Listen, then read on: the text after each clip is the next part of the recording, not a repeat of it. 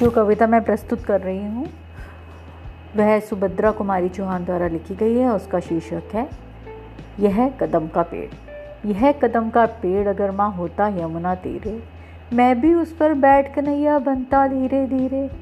ले देती यदि मुझे बांसुरी तुम दो पैसे वाली, किसी तरह नीची हो जाती यह कदम की डाली।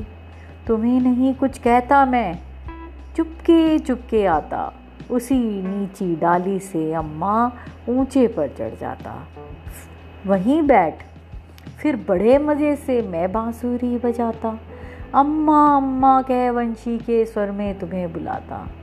सुन मेरी बंसी को माँ तुम, इतनी खुश हो जाती, मुझे देखने काम छोड़कर तुम बाहर तक आती।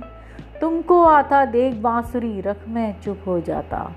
पत्तों में छिपकर धीरे से फिर बांसुरी बजाता। गुस्सा होकर मुझे डांटती, कहती, नीचे आ जा। पर जब मैं ना उतरता, हंसकर कहती, मुन्ना राजा, नीचे उतरो मेरे भैया, तुम्हें मिठाई दूँगी। नए खिलौने माखन मिश्री, दूध मलाई दूँगी।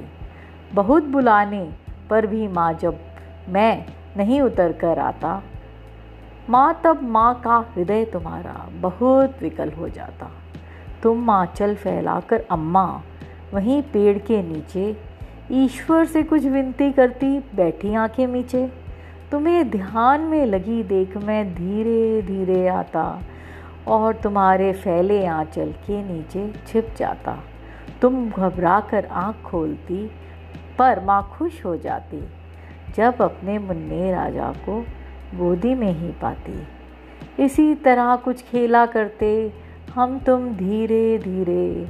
यही कदम का पेड़ अगर माँ, होता यमुना तीरे। धन्यवाद।